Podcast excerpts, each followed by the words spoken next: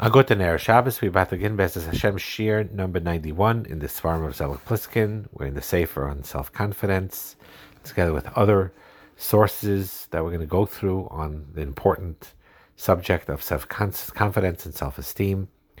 And he talks about how people that have higher self confidence feel comfortable asking questions. And that's important um, task in life, important function in life to be able to ask questions people with lower self confidence may feel they don't have a right to ask questions, or they worry that people may be critical of them for asking questions, or they may be, feel that they feel deficient because they don't know the answers themselves and they feel it's a weakness to ask questions. And if self confidence prevents you from asking important questions, you need to ask yourself if I had greater self confidence, what would I ask right now? And it's an important skill in life to know and to have and to try to develop that even if one's somewhat uncomfortable about asking, you can still speak up and ask. And once you do, you will have a breakthrough and you've been proven to yourself that even though you feel uncomfortable, it doesn't stop you from asking the questions that you need to ask. Now, of course, it's easier to ask somebody who is more cheerful or more open or more kind because you know they'll probably be happy to answer you. Um, but you can imagine that the person you're going to ask, even if you're not sure, maybe will be helpful, helpful or cheerful or kind. Um, so you you imagine that and you push yourself to ask those questions that you need to ask. That's an important to ask. And Sometimes you'll get a bump in the road where someone doesn't answer you the right way or looks at you funny, but someone with self confidence, like we said, is not afraid of these things. So he brings down here that um, he feel uh, he talks about a person that he feels tense in various situations, and sometimes he asks a person to repeat what they're saying. Could you explain? Could you please explain yourself another way? And he wants to do that, but he's nervous about doing that. He, in other words, sometimes someone explains to you something, and then you want to ask, "Please clarify it for me," and you're afraid to do that. And really, it's a matter of practice. To practice until you're able to speak up, and when you practice, initially you may not be comfortable but you practice enough times till ultimately you'll hit a comfort level by repeating it and by getting yourself to ask these questions or to say, I didn't understand you the first time. Could you explain to me a second time? You'll overcome that uncomfortableness because it's a very important skill in life to learn.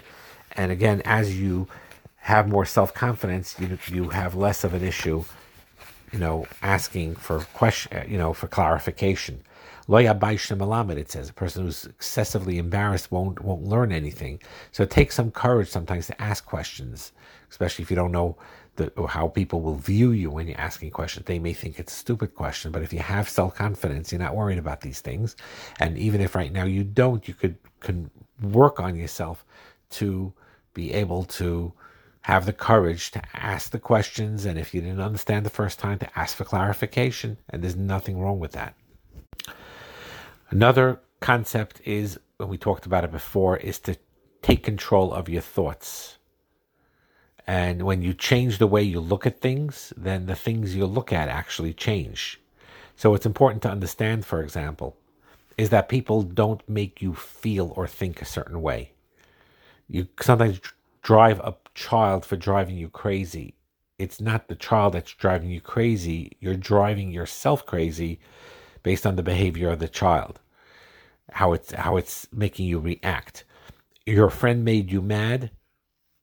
It's not your friend that's making you mad, or your co- coworker made you upset, or the bad weather put you in a bad mood.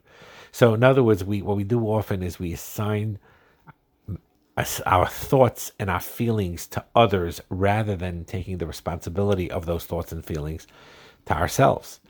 And the truth is, is our feelings cannot change by changing other people or external circumstances. We can change ourselves. Now, there's no question and there's no denying that when people around you are more unpleasant, it's a bigger nisayan. No one's going to disagree with that. But ultimately, it's your choice.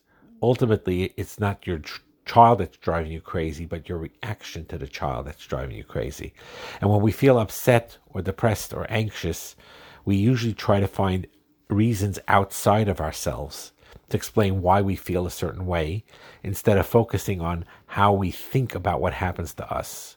So, in other words, unless there's mamasha pikuach nefesh situation or someone's in danger, you know, physically could be harmed, then ultimately no one or no situation really has the, has the power to make you feel anything. It's our perceptions that create it. There's a famous saying that a big educator said once that said the following that I'm convinced that life is 10% what happens to me and 90% is how I react to it. I'm going to repeat that because that's a profound thought. I am convinced that life is 10% what happens to me and 90% how I react to it. So we're not undermining the idea that, uh, you know, there are tests out there. The 10%, what happens to me is 10%. It is a factor. But 90% is how I react to it. And I can react in a more positive way. That choice is, is mine. So what you're doing is when you're saying expressions like, she makes me so mad. She, not myself. Or the weather is bumming me out. The weather is getting me depressed. Or he makes me feel about bad about myself. Or my teenager is driving me crazy. Or my boss is making me nervous. All of these statements have one thing in common. They're taking the personal feelings and they're blaming it on events and on people rather on how we think about what is happening to us. Now, of course, a difficult employee or employer is challenging. No one's denying that. But ultimately, using these statements takes away your your your complete power and to give you basically a feeling of helplessness that should not be there. Because once you believe you're the only person you can change, then you can reframe your thoughts into more positive statements that are more actionable. So, for example, instead, instead of saying, she makes me so mad, you could rephrase that by saying as follows I get mad when she criticizes me, and I'm going to tell her that I will no longer visit her or talk to her unless, you know, if she continues to treat treat me rudely. So you see what happened by changing that statement.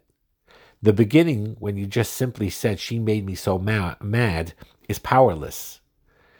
And what you're doing now by saying, I get mad when she criticizes me, and therefore I'm going to tell her that you know, uh, you know, she has to put a stop to it, or I'm not going to talk to her, or I'm not going to visit her anymore. That's more empowering, and it's factual, it's real, and you're giving your yourself an actionable takeaway of what you can do to shift your focus from the problem of it to the solution of it. And the same thing with the idea of the weather is bumming me out. Now, it is natural sometimes when you have a rainy, coldy day that it sometimes puts a damper on the mood. But the bottom line is, is again with this too, it may be 10% what happens to me.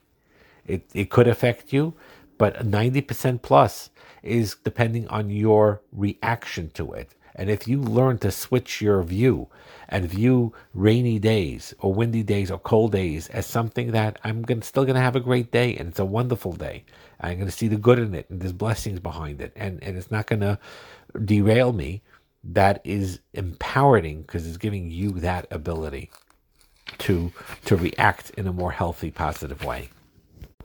Now you do all this by encouraging yourself by choosing certain self-compassion.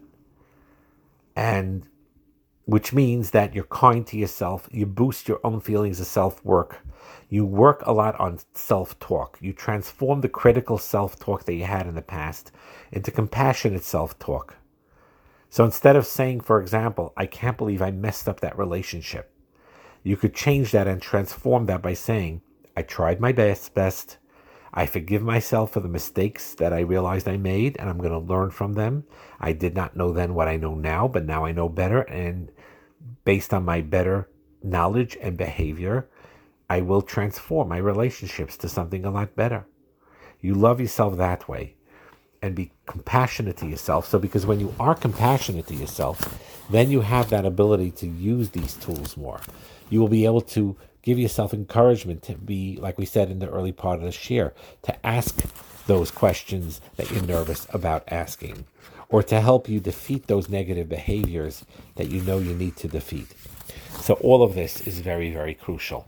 And we're going to go now to a Be'er Mayim Chaim in this kuntris of Beshvili Nevra Olam that also builds one one up and to show his his how Hashem loves every person, every yid, and he has a chelik in Torah, and Hashem wants his connection, his mitzvahs, his maisim taivim, no matter who you are. And he explains over here as well. And he says, this is the fourth line I'm quoting, this is from the Be'er Mayim Chayim. If Hashem would only want tzaddikim, the high people in our nations, then God wouldn't have waited for to give the Torah so long. He would have given the Torah to Avram, Yitzchak, and Yaakov. They were tzaddikim, they were individuals. He would have given the Torah to them. They were the Avais. Give the Torah to them. Or to Moshe Rabbeinu himself. Or Vaharan, or to Aharon, or Yehoshua Levad, or just Yehoshua. But Hashem didn't do that. Hakenu barahu baruch shemai leiratza bezeh. He did not want to give it to individuals, no matter how great of tzaddikim that they were or that they are. The himtin davka achishim riboy nishmas Yisrael. God Hashem waited specifically to have six hundred thousand souls Jewish holy souls. Ulachulam nasan hatayra bi'ahava v'simcha. And Hashem gave the Torah to all of them, all of Klal Yisrael, every single one of us, with love and with joy, not just, not just to tzaddikim. There's no perfection in any way, shape, or form other than connecting and combining all the souls of Klal Yisrael as one. That each one tries to fix what he has to fix, each one according to his ability. This is healthy self esteem. God needs me, me specifically, to do what I need to do. He needs something of me that a tzaddik can't fulfill. He needs something of me that the that even Moshe Rabbeinu can't fulfill. He needs me to do what I need to do. That's what Hashem needs from us. Then the world could be in, in, in a perfect state of perfection. And therefore, a person is required to say that for me the world was created. Why? Because it's literally true. Because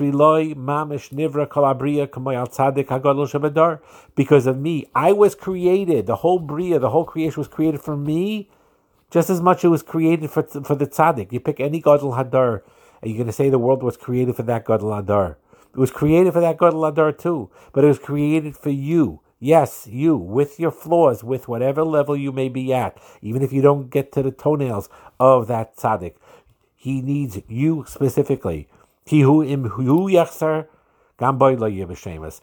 if he is lacking, every individual, then Eloi, oh, even the tzaddik doesn't have his full shlemus.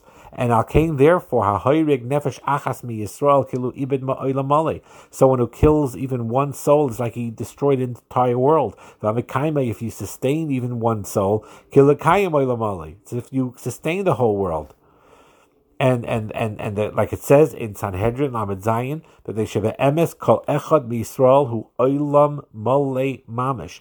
Everyone in Klal Yisrael is a whole world unto themselves. It's a beautiful be'er mayim chayim in Parsha Shoftim.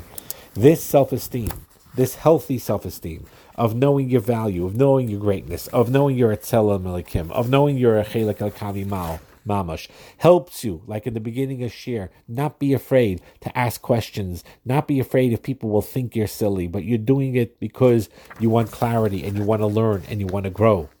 And it gives you the ability to challenge those negative distortions, those negative behaviors, those negative thoughts, or those un, un, un, unrealistic thoughts. The weather is bumming me out. No, it's not the weather. I am bumming myself out. I'm going to choose I'd rather be in a warmer climate. I'd rather not be so windy out there, or I'd rather be a sunny day. But with the rainy day, the cold day, the snowy, sleety day, it's a beautiful day. It's not going to bum me out. And 90% of it, like we said, 10% maybe what happens to me, 90% is how I react to it. I'm going to react to it in a positive way. My teenager is not what's driving me crazy. I am driving myself crazy, and I'm going to learn not to do that. I'm going to learn how to respond in a healthy way and and and That is an extremely important tool. It goes hand in hand. And this self esteem in the healthy, right way is the building blocks to life. It's a building blocks to marriage in particular. And it's a and it's it, it promotes a tremendous amount of growth and simcha and being closer to Hakadosh Baruch Hu day in and day out. Have a wonderful Shabbos.